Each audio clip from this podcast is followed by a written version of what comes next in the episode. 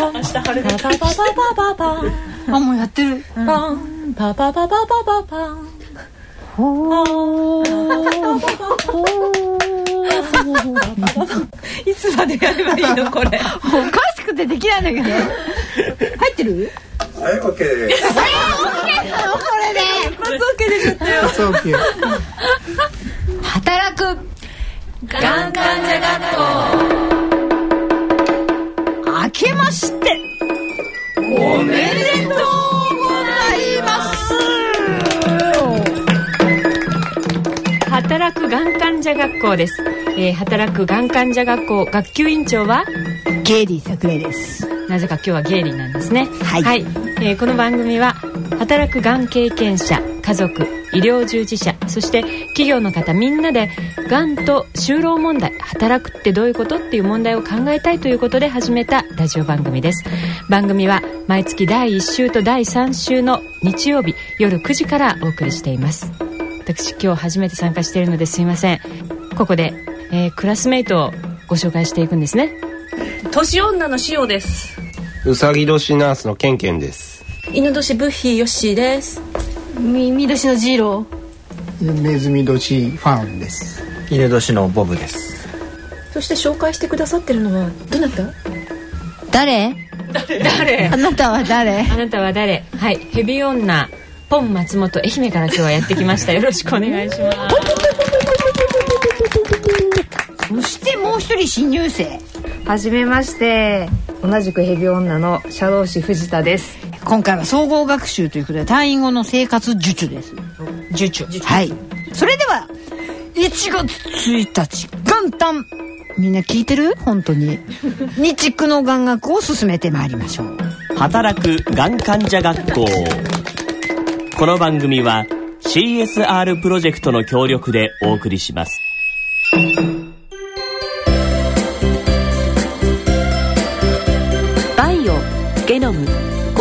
薬。最先端テクノロジーから生み出された中外製薬の医薬品はさまざまな疾病領域の治療に貢献しています。新しい治療薬を待ち望む人がいる限り私たちの挑戦は終わることはありません。今までにない医薬品を今までにない力で作り出す中外製薬。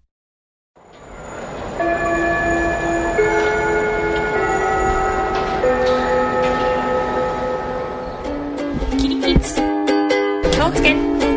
礼働く。がん患者学ここからのこの時間は中外製薬の提供でお送りします。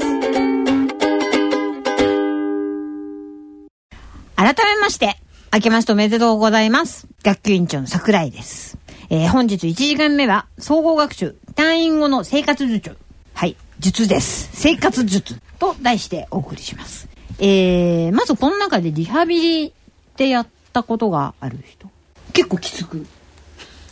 私はそのがんでリハビリではなくてがん治療終わって1年後にあのハント症候群っていう顔面麻痺を発症したので、それのリハビリっていうのはありますね。きつそうだ。きつそうだそれは私はあのうなんかうちの病院ってリハビリステーションがあってですね、結構激しくやりますね、その言言語聴覚士さんとかもいるし、あのもう全て足の、まあ、事故とかで足がなくなった人とか不随になった人もいればがんで手術をして動かさなくちゃいけない人とかいろんな人がやってたんですけど、なんかでもそこの部屋に入った時って結構今までの生活と全然違う世界に飛び込んだ。自分がなんか病気したんだなっていうのをすごい実感して、なんかね、あのーこうできることでできないことが見せつけられちゃうんだよねやっぱり。うん、例えば棒体操とかやった時に今までだったら簡単に上がるもんが本当に上がんなかったりとかして、上に。うん、でうってもう痛くて上がんないんだよロックかかっちゃって、うん。でえなんで一昨日までできてたのにみたいな、で術後すぐこれを始められたんだけどなんかその時のその喪失感はすごい大きくってえ手術っってこんこんなになるとまでは聞いてなかったぜみたいな、なんかそれはすごくあったのはねなんか今でもそれでそのリハビリがやっぱ痛いのに無理に動かすから、私ほんとがんで術後も泣いたことはなかったんだけどリハビリは泣いた初めて、初めて泣いたと辛いのと動かせない自分が情けないのと、これからこれは元に戻るのかっていう。で特に私利き腕で右腕だったから早く復職して仕事するにも、どうしてもやっぱり動かせたかった、うん。本当にでも故障テーブルの上の故障も取れなかったから、本当にこんな状態なのが元に戻んのかみたいな、そういうなんかねあの焦りとか怖さとかっていうのをすごくなんかリハビリ室ってすごい感じて、今でもなんか思い出すと結構きつかったなあの時が。すぐにねやらないと硬くなっちゃうってよく言うじゃないですか、これって結構歩歩くのもあるでしょ、そうですね、もうあのー私たちボブさんと私は回復手術をしたんで、あの手術の翌日ですね。さあ立ちましょうって。さあ起きましょう。足踏みしましょうって、あ翌日だよね。そうだよね。殺されると思って。でも点滴棒に捕まって、うん。足踏みして、でもあのバンビ鹿が生まれた時「えてえてえて」ってこう、うん。あんな可愛い感じで 可愛いの余計なんだけど。ちょっと今ね顔ちょっとフリーズしちゃったな。冷たいし。であんな感じで歩くんだけど、それが体の血がこう巡っていくのが分かる、それまでだるくてだるくてもう寝てるのも辛かったのが、そのリハビリというか歩いて、こう鞭叩かれながら歩いたら、体がふっと軽くなっていくのが分かって、あこれなんだなっていうのを思って。あれ時はまだ紙麻酔あの背中に。こ硬膜外麻酔もちろんつけて紙のつけて。つけて。紙のうん。つけて。なんかもう本当えっとなんだドレーン。バそうドレーンとバルーンくっつけてドレーンとバルーンね。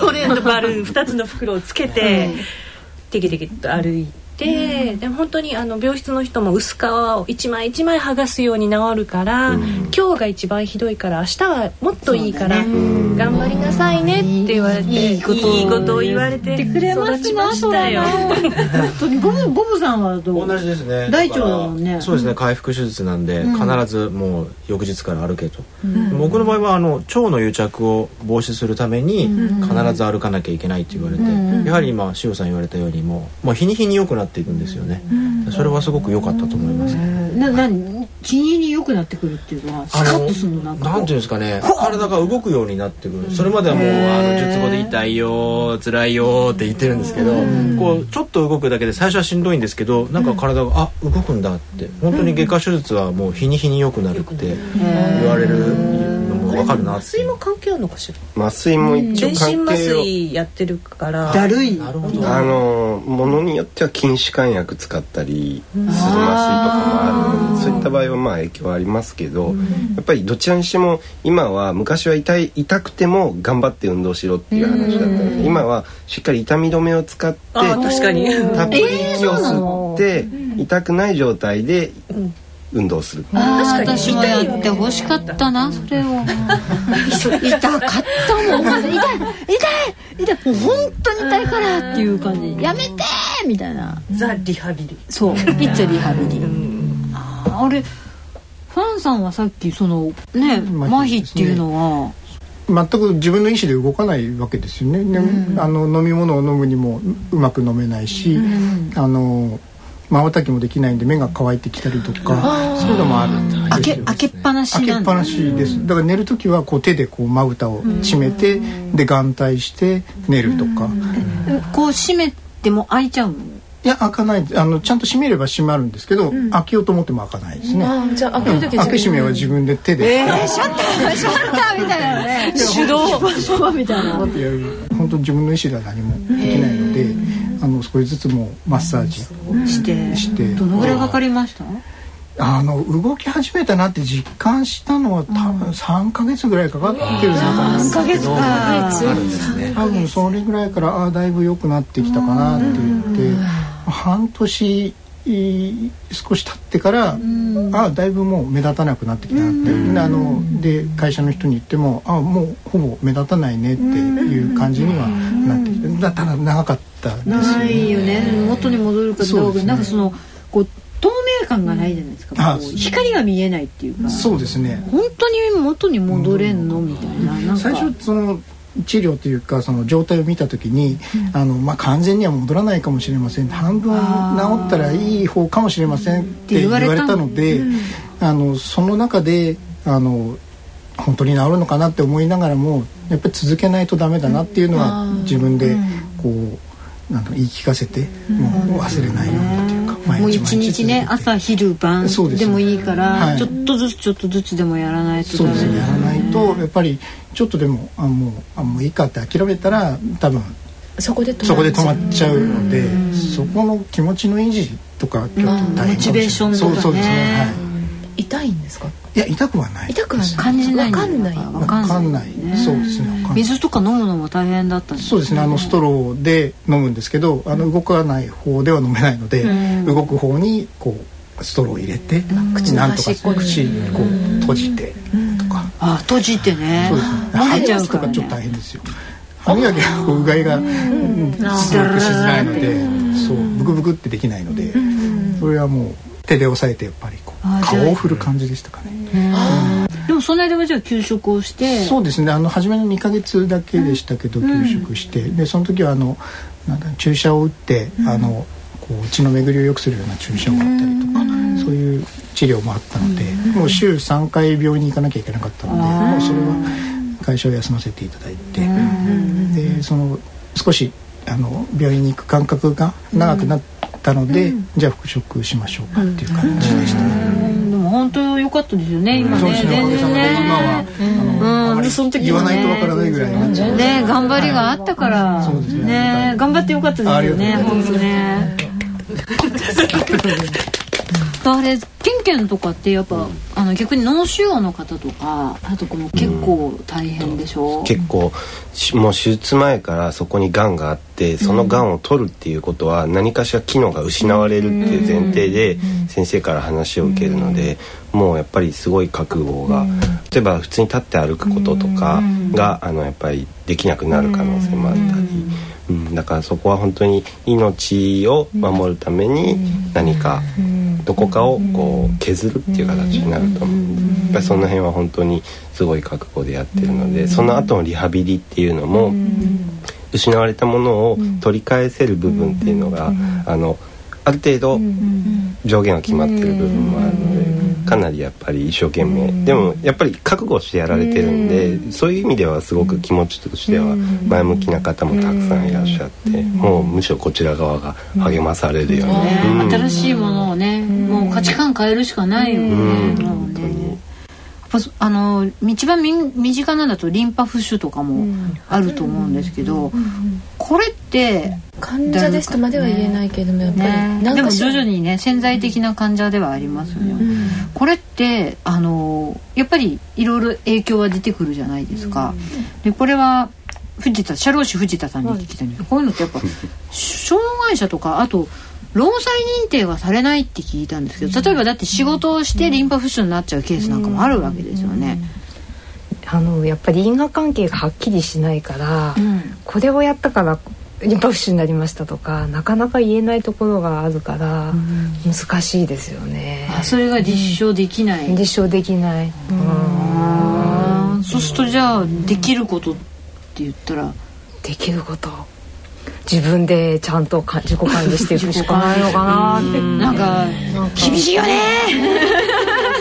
なんかねそういうところのちょっと制度とかそうですよね。あるとね。やっぱだってそれで治療のためにまた職場をね休んだりとかって出てくるし私なんかは逆にそれが原因でもう仕事諦めざるを得なくなっちゃって私もです。ね翔さんもやっぱ立ち仕事がダメでしょもう完璧にしょしなんていうんだ仕事の中身を選ばなくっちゃ職能制限が入っちゃうのにやっぱりそれが決まらないというか認められないっていうのはちょっとなんか違和感をそうですね。そうそう本当た確かにそうだと思うんですけど、ね。なかなか難しいところですよね。ね。なんとかね、うん。していけたらいいですね、そうですね本当に、うん。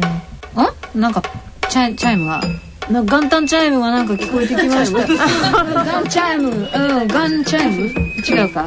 えっ、ー、とじゃあそろそろお時間になりました、えー、以上で新春。新春。ポン1時間目のお時間でした、えー、聞いてるか？みんな本当に。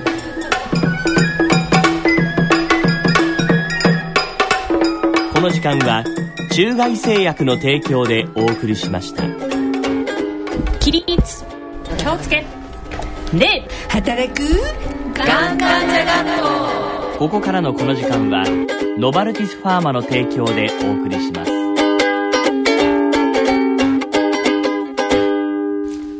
さて2時間目は総合学習単位語の生活受。注パート2ということで、えー行いたいと思います。えっ、と、これはちょっとですね、あの、元旦早々なんですけども、多分みんな聞いてないかもしれないで、ということでですね。え？え？そうか？そうか？あのーこれは本当に患者さんにとっては、本当に重要な問題だと思います。でもなかなか恥ずかしくって言えなかったり、えーすることだと思うんですけども、やっぱり、あのー結構ね、下ネタ系ですよね。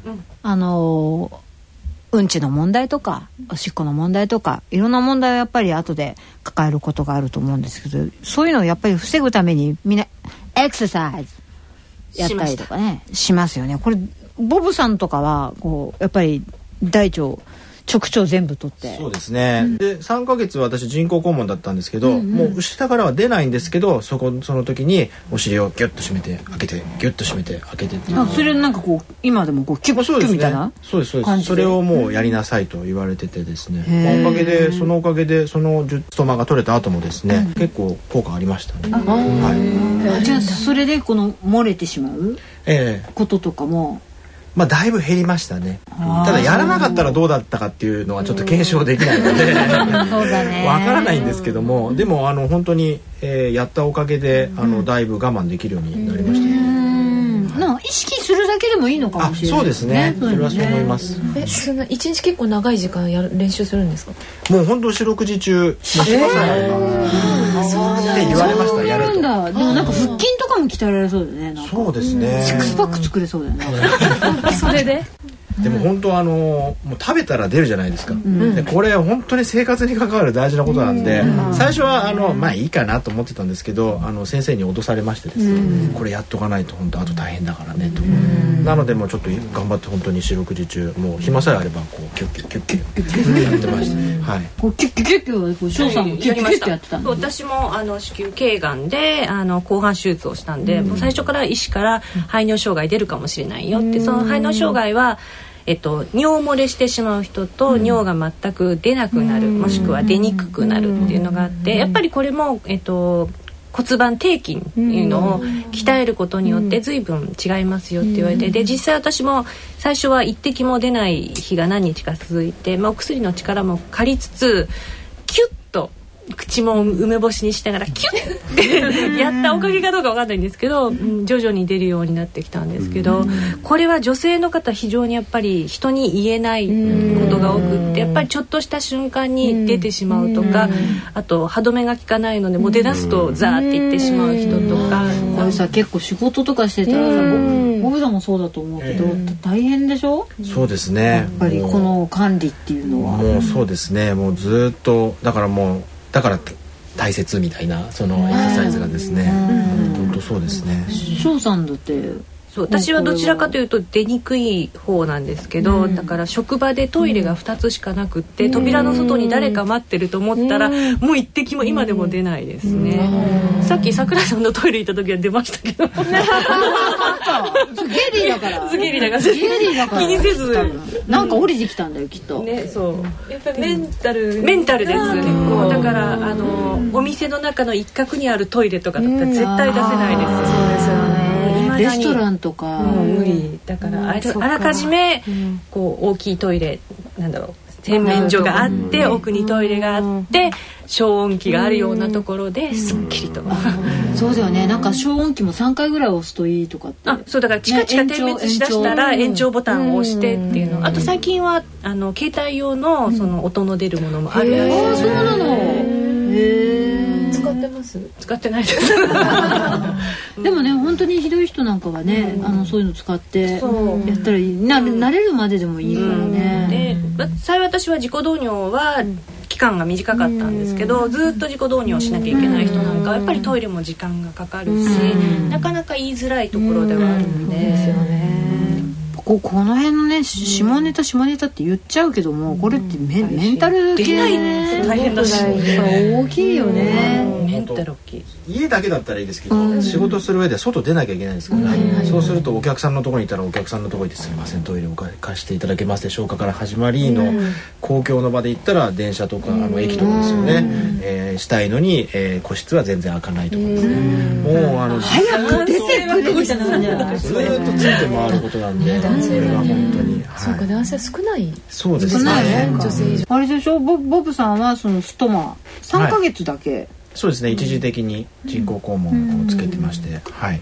それってあのなんで外しなんか逆につけてた方が、えその要は管理はしやすい、はいはい。生活はしやすくなるだろうし、ええ。あと障害者手帳ももらえるあそうですとねかいろんななんかメリットの方がなんかうんあるような気もするんだけど、えーあの術後の QOL、まあ、そのクオリティオブライフ生活のですね質を高めるためにはその方がいいんじゃないかっていうのはこれ担当医にも言われたんですけれどもまああのまあ、子供が小さくてですねお風呂一緒に入ったりこれからプール行ったりとかですねする上で、えー非常に悩みました。どちらにしようか戻すべきかそれとも人工肛門のまま行こうかと。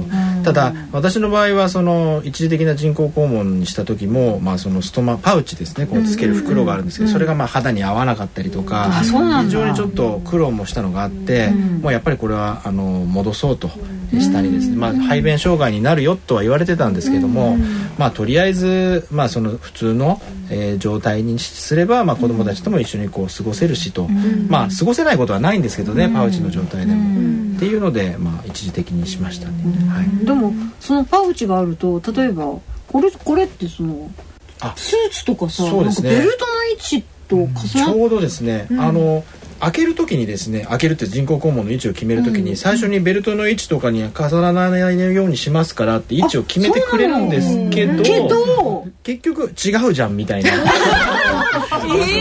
であと痩せちゃうんですよ。そう。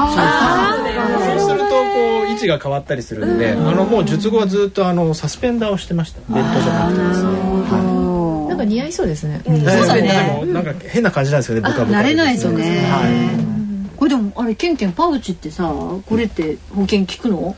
保険は効かないんですよ。で、あの障害者手帳をもらえば、あのそこは無料になるんですけども、無料になるの、ですよ。いくらぐらいする普通に買うと大体安くなるんですね。えっと10枚で7000円とかですね。えー大体それっ23てさ一回一回取り替えるの？大体てしてるの？日いろんなタイプはあるんですけど大体23日で1枚の割合で使うものが多いらしいですね。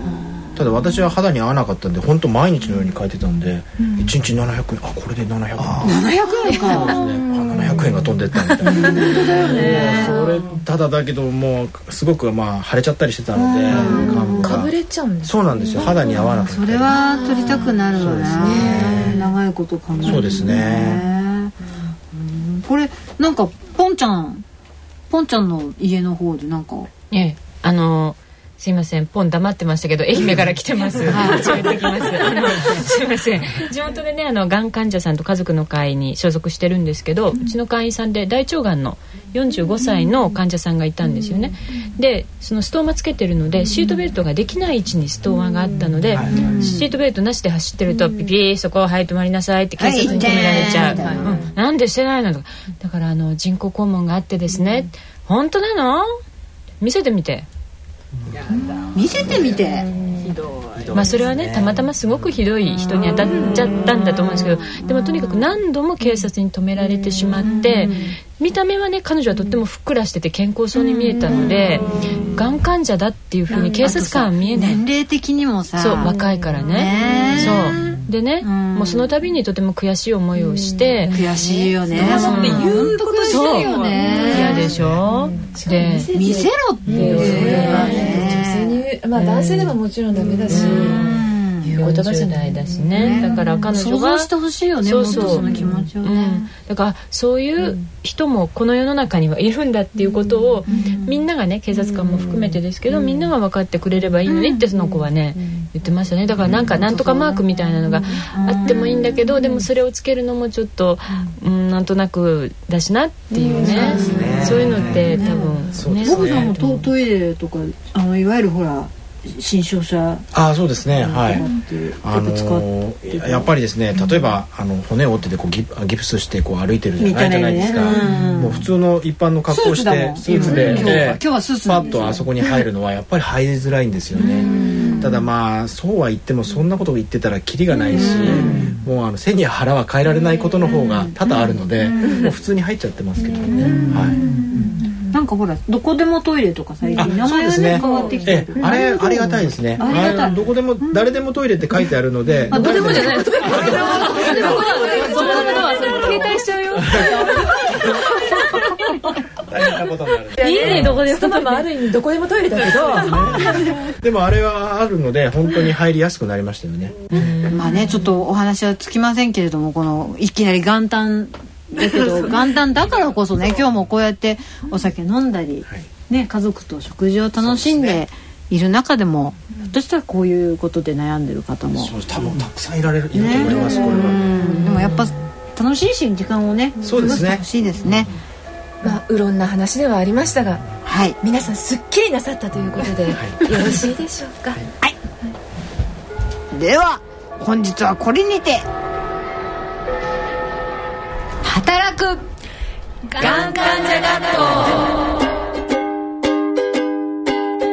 校こ。の時間はノバルティスファーマの提供でお送りしました。これまで大切にしてきた夢へのチャレンジを続けながらがんと向き合っていきたい。私たちは患者さんのこんな思いに寄り添った薬作りを大切にしてきました。有効な治療法のないがんに対する新薬や地位を目指せる新薬の開発など私たちはがん治療への挑戦を続けています。がん患者さんが自分らしく人生を歩み続けられるそんな新薬をお届けするためにノバルティス・オンコロジー働く。がん患者学元旦の放送はいかがでしたか？校すっきりオッケーさて番組では疑問質問ご意見ご感想をお待ちしております。えー、宛先はこちら。宛先です。郵便の方は郵便番号107-8373東京都港区赤坂1-9-15ファックスでは東京03-3582-1944メールの方は命アットマーク、 radionikkei.jp まで。いずれも、ラジオ日経、働くがん患者学校係までお寄せください。一年の計は元旦にありですしね。わかりました。では天下太平。満願成就。逆転満塁。大安吉日。織田信長 坂上二郎。バリ雑言。阿鼻共感あービバノの。歯磨けよ。それでは次回1月15日日曜夜9時日9にお会いしましょう。またねまたね飲みすぎんなよ餅食べろよこの番組は CSR プロジェクトの協力でお送りしました。眼学